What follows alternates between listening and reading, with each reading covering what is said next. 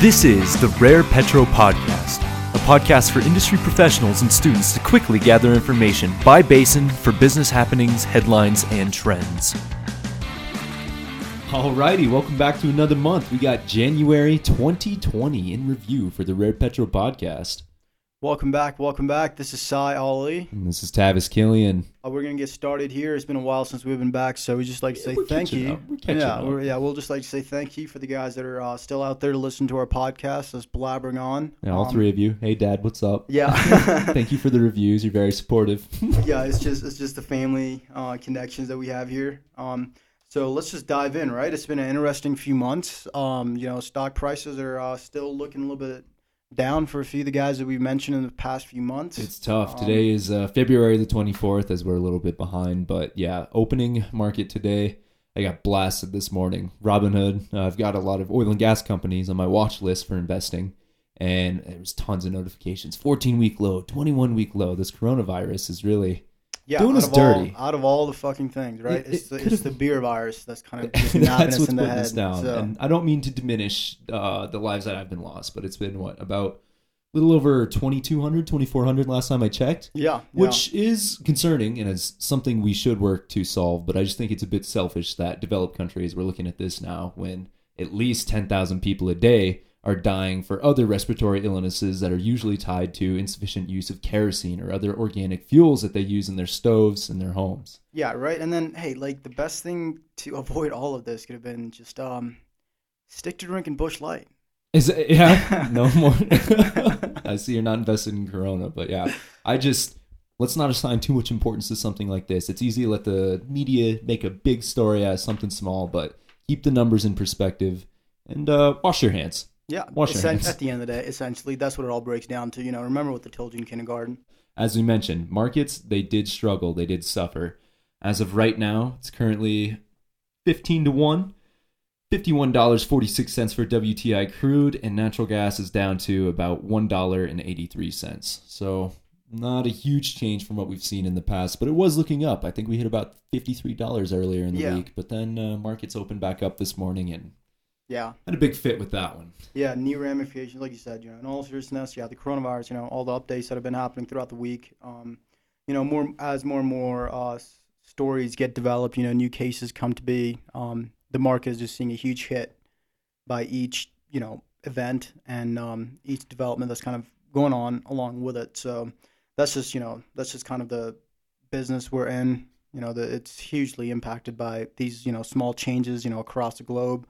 You know, in your own backyard. It's just it's just something we've kind of seen happen year after year. So hopefully, uh, you know, they figure out a solution. You know, they can actually uh, slow down this this virus from spreading further. You know, kind of figure out a solution, and um, you know, we'll hopefully see the markets go back up. You know, commodity prices getting back to ideally what we hope they get back to. Oh yeah, it's just a matter of time. But uh, I think that's probably about the biggest thing we've got going on finances right now. Should we pop on over down to Texas? Yeah, let's look at it. Texas, you know, Texas is still doing Texas things, Love to doing it big, Love doing to it big. it. You know, there's always uh always something nice to hear. Uh, within, like you said, the price was what fifty two, eighteen. Uh, I think it's down to 51 now. Yeah. Okay. Uh, Jesus Christ. It, it was doing much better a couple days ago, Yeah. but this weekend, uh, I think it was infections now in Iran, South Korea, and somewhere else that has caused a lot more panic. Yeah. Yeah. You would think, you know, you would think those cases popping up in Iran would uh, probably give us a little boost, but You think so? I don't know. I think it's more of a quarantine thing. They're limiting production and trades, uh, Which is a good thing. international outside of domestic, yeah, which, which is a good thing, right? yeah. Should increase the demand, but hey, look at us. We're worldwide still overproducing. Yeah. hey. All right. Unless you're in Iran, um, drink Busch Light. So. But yeah, no, looking down in uh, the Permian Basin. So we've got Shell. Recent reports indicate they are working towards developing that shale field to up to 250,000 barrels per day. Now, this is the Royal Dutch Shell, which comes in um, after, you know, they're, they're talking about investing billions of dollars into these uh, shale projects that we're seeing all over the Permian Basin with the goal of spending about $3 billion per year for the next five years to help develop it as much as they possibly can. Uh, this is essentially from their VP of Permian, their Permian assets uh, said this in the recent report filings um, to indicate how much they are still invested. And I think those investments are paying off because uh, later in the article it does mention a Shell's Permian Basin production rose more than 100,000 barrels per day in the last year.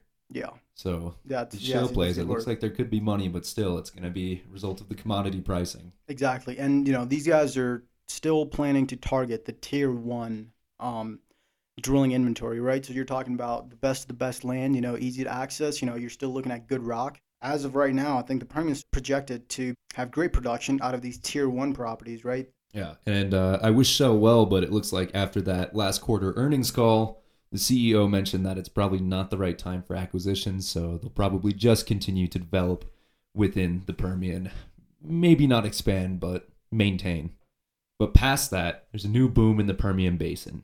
It's wastewater. In five years, the Permian is forecasted to generate 32 million barrels of produced water per day, which is up from about the 4 million a day currently. Uh, that's a huge increase. And what this article highlights is the difficulties that will exist in dealing with this water. It seems like the easiest solution and the solution people are most keen on is using this produced water, reuse it, and drilling. But we're running out of underground wells to store a lot of this produced water into. So it's either going to be that reusal or treatment facilities to treat this produced water. This is something that's happening right now, right? And it's projected to. We have we have hard numbers, right? We've got empirical data showing that for each barrel that you that you produce, um, each barrel of oil, you get about four barrels of produced water come up. And that's just today. My concern is that water cut, the percentage, is going to continue to increase. Yeah, and that's I- why we see, get such ideally- a drastic improvement in just Yeah. five years' time. Yeah, no. Ideally, I would say we're looking at about you know a barrel. You you get four barrels of produced, or you know somewhere around that ballpark, because it's still going to be within the same rock. But what this shows us though is the potential of reusing this produced water. You could clean it up. You know, you could possibly use it for hydraulic fracturing. You know, you could use it for various operations on the oil field. But the thing is, there's not a lot of you know there's not a market for it. No, I 100% agree. And I want to expand on the fact that you're highlighting this is potential industry. I think, uh, in terms of water policy, water law, and the general consumption that we do as humans, and the increased consumption as we move to areas that we couldn't really inhabit before, this is a valuable resource that we're probably taking for granted right now. So I think there's going to be big money in this treatment. It's going to cost big money, but it's going to Yeah. generate big money for someone else too. Yeah, no, it's uh, you know, getting rid of um, produced water, you know, getting cleaned up. It's already a big cost here in DJ, right? You're looking at you're looking at tremendous cost just to be able to move the water out by pipelines. It's about you know, buck fifty, buck sixty. That's what you're running at. Um, Permian with the you know with limitations of you know pipelines infrastructure itself, and then all of these things combined. That's this is a whole like sector, you know, separate um, sector of the oil and gas industry that still kind of needs to be developed. You know, have you know new guys kind of come in and figure out ways to kind of cut these costs, and then work with operators to you know for the better of both you know both teams. So Yeah, I love it. It's just big developments in the Permian. Love to see it. It's not bad news, but it's ru- it's growth. It's growth Right. in the future. that, that's exactly what we want. But looking on over on the other side of Texas, you got the Eagle Ford Basin. Uh, you know, still kind of going going strong, just kind of chugging along, trying to um, stay afloat along with the Permian. but that's that's a that's a tough uh, the, tough thing to do because the Permian, like we said, and like we keep saying, is still kicking ass. Um, All day, baby. Yes, sir. That's that's what it is, right? Um, but yeah, in the Eagle Basin, you know, something we reported on is uh, Apache closing down their San Antonio office, cutting about 300 jobs. Although Apache stock kind of fell down, uh, you know, it plunged more than 50% from fall of 2018 up until this past, you know, December. I would say even early January. Um, now Apache's looking good, a little bit better. Um, the upside to that is that, well, yeah, the upside is the stock price up, but the reason for that is is uh, because of the recent discovery of oil that they found off the coast of Suriname. Yeah, it's. I mean, it's unfortunate the the way they did cut costs, but it looks like for a company, the company Apache, things Yeah. are going in a positive direction. And yeah, no, it's it's working out according to what they wanted to do. What their game plan was, what this was to cut this additional personnel to be able to uh, kind of do a reorganization, you know, restructure of their company. You know, so what this report kind of shows is that they were able to free up about 150 million dollars per year, based off of just this, you know, just in, in a matter of like two three months that they had these cuts. And it's it's not the best news, but there's always a silver lining, and that silver lining is that Apache's doing better.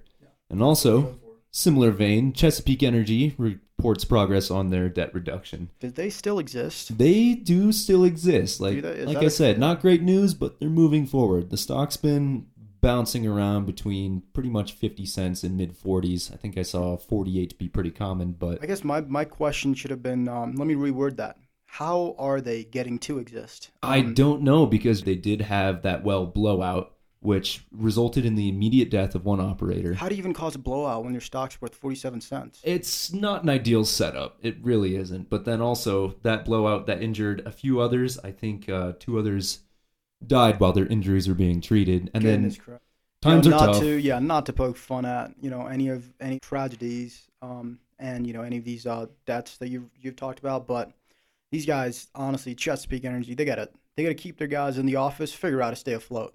That's that needs to be their first thing, right? Like cut out your operations, stop stop focusing on your day to day. If if that's what they're concerning, in their last quarter filings, the CEO themselves, what was it, three months ago, they literally warned about the fact that the low commodity price at that point, which was we were still about 58 or so, right? We were still this was like right before you know the coronavirus had just kind of creeping in, and what caused a price to plummet down to 55, eventually 54, three, and then today's is at 51. But this was when the price was still at 58 bucks or so, right? Around up there, and that's when the CEO said, "Hey, if the, if the price doesn't go up, we will we will very much you know be bankrupt." Yeah, and They're given six months to get their stock up above one dollar. That's the goal. That was given in February. yeah, and see they keep. Or, this- I'm sorry, that was given in December. It is Yeah. now February, almost halfway through that goal. Exactly. Yeah, let's see what that stock fell up to. But you know, these guys they keep talking about, yeah, we're coming out with a new program to you know be able to cut down thirty percent per year each year for the next five years, or you know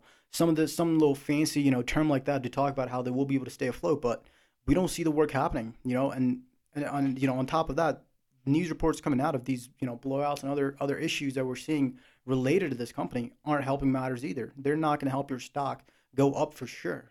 And it looks like as of today, that current stock price sits at 43 cents a share. Forty three. 43, Let's about list off- 43.5. All right, Tavis, let's do a quick round.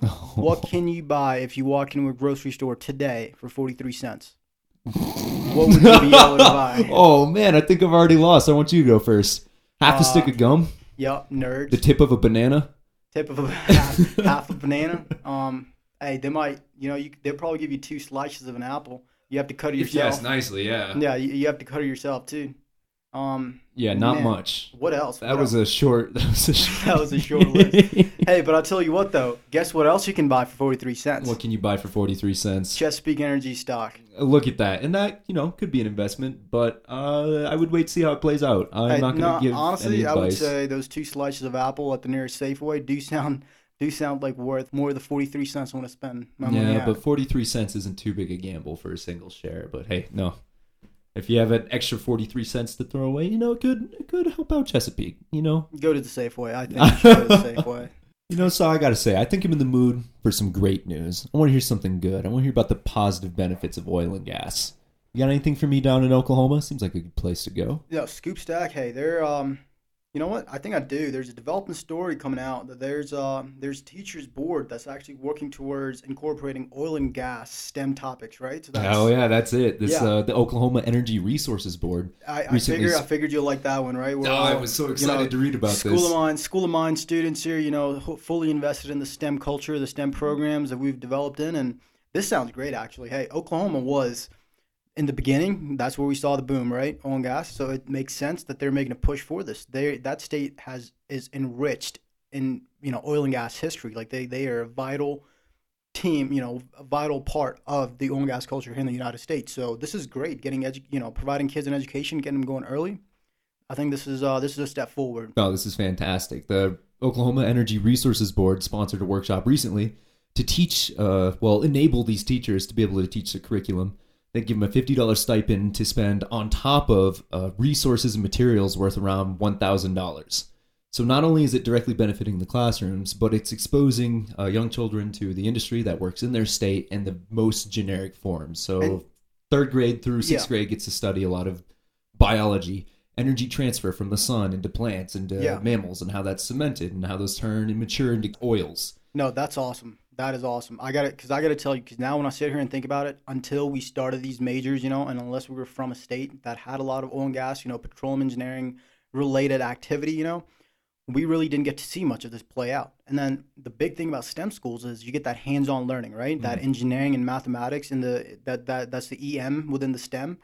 That's where you know we all kind of really peaked and stood out, is because we understood the hands-on stuff, and which if these students get to have that hands-on experience with oil and gas related stuff, you're looking at you know this generation is going to be coming out you know more knowledge and more aware of how everything operates and how everything functions, and learning to you know take something apart and you know put it back together with their hands. And they'll probably they'll, they'll be able to use those skills towards our industry or any of the other engineering or Yeah, it doesn't even have to apply to our industry. That- Exactly. those are fundamentals of Yeah. geology. and then or- see oil and gas you see oil and gas like hands-on stuff i can i can picture this out working out in a great way because even if you're not going in this industry you know oil and gas is you're you're dealing from fluid mechanics to you know you're talking about you know you're talking about industrial you know engineering and you know mechanical engineering up on the surface you know you're talking about is chemical engineering you know through the process of you know separating you know separating the the different fluids that you have you know and then refining them further into different classifications Exactly. I think knowledge is one of the most valuable resources that we can exchange and trade and nurture and grow. And that's why I think it's great that we are investing in tomorrow's STEM professionals with something that doesn't have to cement them in oil and gas, but something that exposes them to a wide variety of STEMs and engineering subjects. Yeah. I think this is just great. No, yeah, and like you said, you know, like I, I liked how you worded that. You know, investing in tomorrow's future. All right, here's to just shooting some shit. So Tavis was able to work towards finding us a great article that we figured we just kind of, uh, you know, shoot the shit with. We've got Elizabeth Warren, a candidate right up at the front. What is interesting about this article specifically is that we all know Warren is big on going green. Go know. green. She wants Everything to- colored green. Every spell it with the, you know, the letters G R in it. Ex- exactly, but apparently she doesn't want to see green because she does have a platform where she's trying to push the ban of fracking. But Yes, anti oil and gas. yeah, but what's contradictory to that? She was an Oklahoma resident, and in 2011, right before she announced her uh, decision to run for the Senate, uh, For Massachusetts, for as that a matter. Massachusetts senator. Her husband, a couple weeks before that happened, sold all of his interest in oil and gas and other- mineral leases. Did he now? Huh. Yeah, Who did he? was- Uh, who did he sell these royalties to? Just like up would've- open in the market? You would have thought that, but he kept it in the family, and it went to his and Elizabeth's son, Alexander. So the Warrens still possessed that land, even if Well, it you know, you keep hearing name. about them people Yeah. in Oklahoma, you know, keeping it in the family. oh, let's not drag their names through the dirt. I think it's amazing, yeah, as it, they reported. So the news article reports, you know, going forward up until 2014, that a lot of these transfers, you know, a lot of these uh, property rights and leases that were in their name, uh, Bruce Mann, Elizabeth Warren's husband, and in Elizabeth Warren's name, they were um, they were still being, you know, the, the, these little uh, they were transferring the the names and the acreages and the leases to their kids' names as like her political profile was getting up and up, you know. Yeah, several times it happened. Yeah, and this is this is the yeah, this is the exact same year. You know, I I don't distinctly remember this, but going through this article, I remember going through like you know trying to figure out what her focus was on. So I think the funniest part about this whole article is that was the same year as while they were you know doing these transfers and you know getting everything away from their name. That's when she was going on national TV talking about, you know, this is a climate crisis. You know, we are going to, you know, the world's going to end today if we don't stop, you know, using plastic straws. You know, that was her, that was her whole agenda for that for that month, or you know, for hell that whole year. And to this day, now she's running, you know, front runner. Actually, not a front runner, but you know, pretty up there. You know, she's uh, making some waves through the DNC. You know, getting getting everybody all riled up for those Democrats to, you know, get her in office. But you know, we sit back and kind of see her, you know, push for the Green Deal, do this, this, and that. But she clearly didn't have a problem with oil and gas development when she was cashing in those checks as she worked towards her law school. You know, as she paid for numerous of the things she probably has. Because I promise you, renewable energy didn't make you know help her get that rich. No, of course. And then as soon as she goes into the Senate, transfers it right to the kids. So Yeah. something to be said for Yeah. a candidate who's pushing green pretty heavy. A lot of untruth out there, and even the candidates who are saying green energy is the way have their kids making money off of oil and gas. Exactly. You know, this is this is this is this is what it is. You know, we're just plain and simple shooting shit.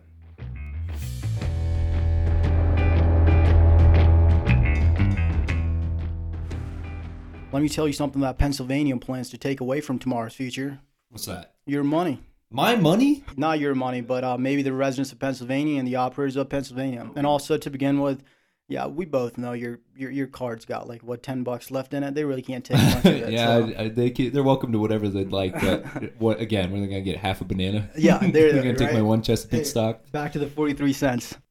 But the state of Pennsylvania, they are proposing an increase on severance tax. Uh, it's it's although it is for a good uh, measure, you know, their goal is is they're referring to it as the Restore PA, you know, Restore Pennsylvania movement. The goal there is, um, you know, just Pennsylvania. Have you been in there? It's um, it kind of looks a little bit run down, you know. You know, I, down I grew stuff. up in Iowa. There's sometimes not a whole ton of infrastructure or Yeah, see- updated. yeah, Pennsylvania is like you know it's one of them you know it's one of them uh, bigger states. You know they've got a lot of uh, you know a lot of big cities. So you know a lot of the stuff is just you know big sta- city stuff. It kind of you know gets run down. You know from from tourism. You know a lot of the stuff that happens in a big city environment. So the goal with this increase on severance tax is to help restore Pennsylvania. But this kind of the reason I wanted to bring this up is because through the last year alone, you know, actually not last year, since 2012 alone, Pennsylvania has collected about 1.7 billion dollars in taxes from the natural gas producers alone. So as they continue to, you know, pressure these companies to Give more and more and more Yeah. money that's already going to these projects. And then the thing is, it's, it's Pennsylvania, so all you're getting out of there is gas. Gas is worth, as of right now, I think what you said earlier, it was about a worth dollar about, eighty, a little more Yeah. than that. uh, yeah, about you know buck then eighty, and SE, yeah, and yeah. that's that's what it's always been, right? You know, last week or so it dipped even down to a dollar seventy nine or something like that, and then we're looking at a tough commodity price environment today. Yep, we say it every month. Yeah, there's operators in Pennsylvania that are literally slowing down their product, you know, projects to wait until the world and the United States energy market gets more adjusted towards, you know, natural gas, you know, LNGs, um, you know, and other other products like such because they, they want to wait until there's there's enough demand for them to provide the extensive supply that they have. So I think, I mean, it's a great thing that the government of Pennsylvania is kind of, you know, aiming for this, but at the end of the day, I just see this not working out for a lot of the small operators, and that's what you see up in the Appalachia. You know, you've got you've got a few of the big guys. Hell, Chesapeake's major up there, but at forty three cents, they can't really do much anyways. But other small operators that are kind of, you know, trying to, you know, embody the Pennsylvania, you know, spirit, you know, kind of work towards that Marcellus Shale, they're going to be out of business with these little little you know price hikes here and there and again at, at the at, at the price of what dollar eighty dollar eighty two that is selling at today you're already barely you know making a profit. And then increases like you know such and then whatever's going to come up in the future you're you're honestly leaving the door open for these guys to just leave the state and you know leave you sitting there without the 1.7 billion dollars you've made since 2012 Yeah, I think the greatest challenge that uh, Pennsylvania is going to encounter is, yeah, they're going to be producing a lot of gas domestically. So I think the best way to get around that is maybe not tax the gas where it is right there, but start to create infrastructure that can mobilize this gas so we can allow other applications. Yeah, And actually, recently- yeah, help out. You know, help out, and then help out the guys. You know, the operators. And then they- wouldn't have no problem paying Exactly. you back. You if know, we can find a demand to use all of this gas, then we can Yeah. increase the price. And I yeah. think Let's that- let's get the governor here to work towards building a pipeline first, right? I think that's, the, first step. thing. Anything to mobilize this. But Pennsylvania recently was among 15 states that opposed the rail shipments of LNG, liquefied natural gas, of course. Yeah. Uh, the attorneys general of 15 states, Pennsylvania included, uh, opposed the Trump administration's idea of putting it on railways and shipping it through towns. Yeah, this was the uh, oh yeah, this was the uh, executive order that, Yeah. that got put down, right? Yeah, Which does make sense. Uh, their concern was that these highly pressured gas tanks, these balls of gas that would just be shipped on trains, would be going through very densely populated areas, potentially in unit trains of up to 100 cars operated by just a few people.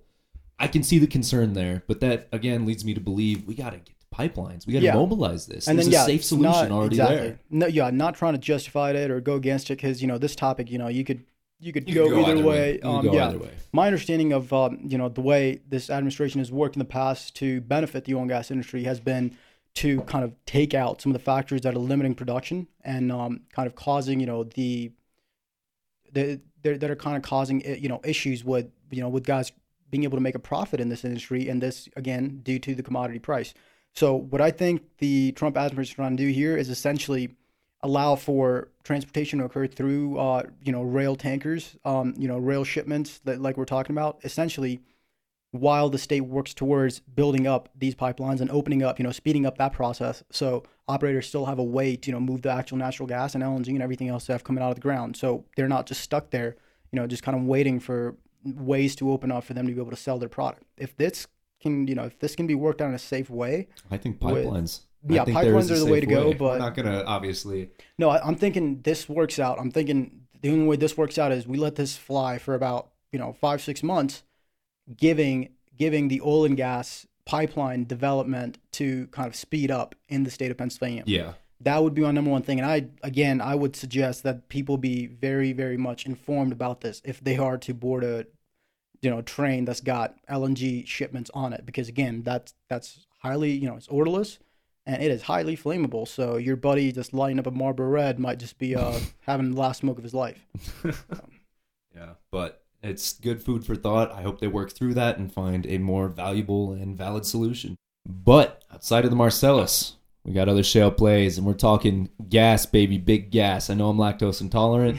I'm not having any creamer in the coffee today, but I'm talking more gas than that.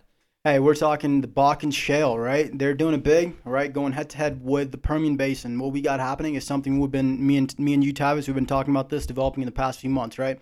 The main problem, gas processing. What the state wants to do is cut down that flaring all the way down to, I believe, it's 98% now. Uh, yeah, they they want it to be, yeah, they want to cut down to, they only want flaring to happen 9% by November 2020. And Which is a good goal because right now is, I think past June it was at 24%. So Yeah, see, already that's- leaps that's and pretty big. bounds better. But what we have reporting coming, you know, what what's reported coming out of the Bakken today is that production is expected to continue soaring because they work towards adding on gas processing capacity. Now we're looking at XTO, which is BP's um, Lower 48 division. They have just made a long-term deal with Outrigger Energy Midstream with the goal of building gas pipeline and a cryogenic gas processing plant in the heart of North Dakota's Bakken Formation. The goal is to again speed up the production because this facility would provide not just XTO and a few other, uh, you know, and the other operators a way to be able to get their gas processed at the wellhead rather than have them flared up and you know get in trouble within the state. So Yeah, and this this plant was uh they wanted to process about a quarter billion cubic feet of gas a day to help fight that flaring problem. yeah, and that that's a good thing. I can, again, That's insane. Yeah. That's quite the capacity. Exactly. then That's that's that's one big ass processing plant. also that's- instead of just burning it up and, and, uh, producing those emissions, these plants could potentially produce ethane, propane, butane, natural gasoline, and it could be expanded to handle bigger volumes should the demand require it. Yeah. So it's already a, I think this is a wonderful plan. This Yeah, is and the exactly best- what the state was looking for. Exactly, and the best thing is this plant with the the Outrigger Energy Midstream, their plant, they are reporting that the, these facilities could be operational by the end of the year. That's the best thing we can kind of get out of this whole thing is because right now, again, we've been talking about the stock, how the price is going up and down. Price is kind of low, fifty-one dollars a bill and some change, not ideal. So if this processing plant can be up and running by the time we're looking at a little bit better commodity price, man, the guys in Bakken are gonna be happy. Heck, I will be happy. Everyone's going to be happy. It's going to be a good day. There's there's hoping, right? All right, now looking into our neck of the woods, we've got the DJ Basin. Um, what we have coming out of here is audits are being slapped on Colorado operators for sloppy record keeping out of all the things. So we seem to be doing pretty well if this is what the state wants to occupy their time with. Now, what we're kind of getting now from this story is that a lot of these guys have not been doing the best of the best job to upload and kind of submit all their documentation of all the operations they've have held as to why the state is going to be possibly auditing um, these uh, operators for just kind of you know you know sloppy record keeping and lack of accountability. But the thing is, these audits could essentially cost the operators about you know close to 300 to 400 million dollars in penalties. And that's just never a good thing. And again in this low price that we're looking at and already the other tougher you know developmental issues that have come up in the state. Yeah, it wouldn't have been so surprising that these fines and audits are coming out now if you hadn't known that this has been a problem in the past. Recently, a lot of these reports have not been filed, and the biggest concern for the COGCC with its relation to the state is the assessment of severance tax. That's money that the state's losing potentially if these aren't filled out correctly. So, uh, hopefully, these entities, the operators and the COGCC, can work together because I Yeah. would hate for bigger And- fines or more regulations to come out, making it more and more difficult to Yeah, these resources. exactly, and that's never good. But I got to be honest, you know, being an intern um, at a lot of uh, oil and gas companies, uh, one thing you always do is you always deal with the COGCC website to uh, figure out public data and help build models and you know programs and kind of assess data um, to be able to provide an answer. And I got to be honest with you, some of that data sucks. I hate going Some of through it does. Yeah, it's Some tough to deal with some of it, and you know sometimes you just wonder. Hey man, whoever uploaded this, whatever operator, whatever drilling engineer uploaded this, is clearly you know not doing the right thing, and Mm. maybe maybe these fines will kind of be like a little wake up call. So, you know, just for all the interns that are having to deal with the same problem, probably this semester or in the past summer, I feel you. Hey, we're out here too. We know you're we, we, we exist. uh, looking at some of the other things. So, in the state of Colorado, we have got a group called Colorado Rising. It does not sound like a. Um, a it doesn't uh, sound as bad as it is. is yeah, what I'd you like know, to say. I, yeah, I picture like a fist in the air, kind of uh, a you know- revolution almost, Yeah, right? That's yeah. what it paints. But exactly. uh, most of you may not. Okay, actually, at this point, I would argue that some of you are familiar with Colorado Rising. So it's a group of post-hydraulic fracturing. They just announced that they've filed with the Secretary of the State about six ballot measures, five of which are essentially going to increase setbacks between drilling rigs and homes from the 500 feet for homes and the 1,000 feet for schools. That's the set, that's the actual distances that exist now. Now, this might be confusing for some of you guys because you guys are probably sitting there thinking, didn't the state of Colorado already grow, go through something very similar to this, which is called Prop 112, and it was a major movement? Yes, you're absolutely right. We did.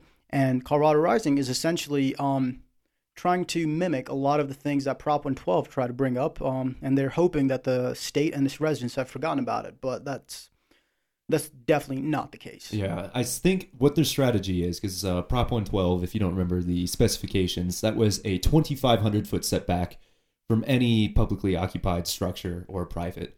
So, along with those other ballots that they've submitted, this and the other four setbacks, uh, they range in restrictiveness. So, I'm thinking what they're trying to do is spread this out on the table.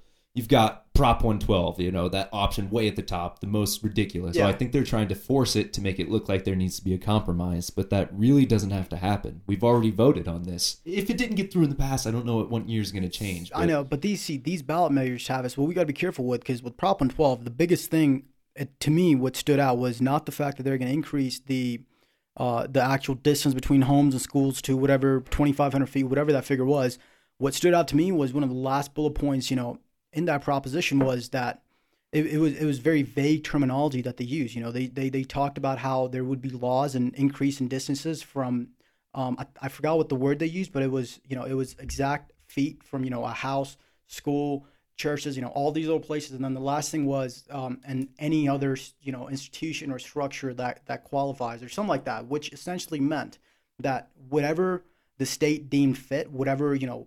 Uh, However, whatever- this definition yeah, applies. whatever little building they thought was within the realm of this world or word or phrase could also be subjected to that 2,500 foot increase. You know, one of the one of the setbacks uh, or measures that Colorado Rising is is kind of pushing for is to give is to literally have yeah to literally increase the maximum amount bond amount that companies have to put up for potential reclamation before they can receive a permit. So currently we're looking at I think about ten thousand dollars for that cost or so, and they want to increase that all the way up to about two hundred and seventy thousand dollars. yeah, it's even less than ten thousand dollars depending on how you look at it. Yeah. A hundred statewide wells for a hundred thousand dollars. If you Yeah. did more than that, you'd still have to post a hundred thousand dollars. Yeah, and this is this is like the this is the max bond amount that companies put up. The Colorado Rising was just working towards you know, kind of enhancing and you know adding on more you know regulatory measures for operators to kind of meet in the state of Colorado because they seem to be doing working very well within the within the laws that that the state keeps throwing at them. And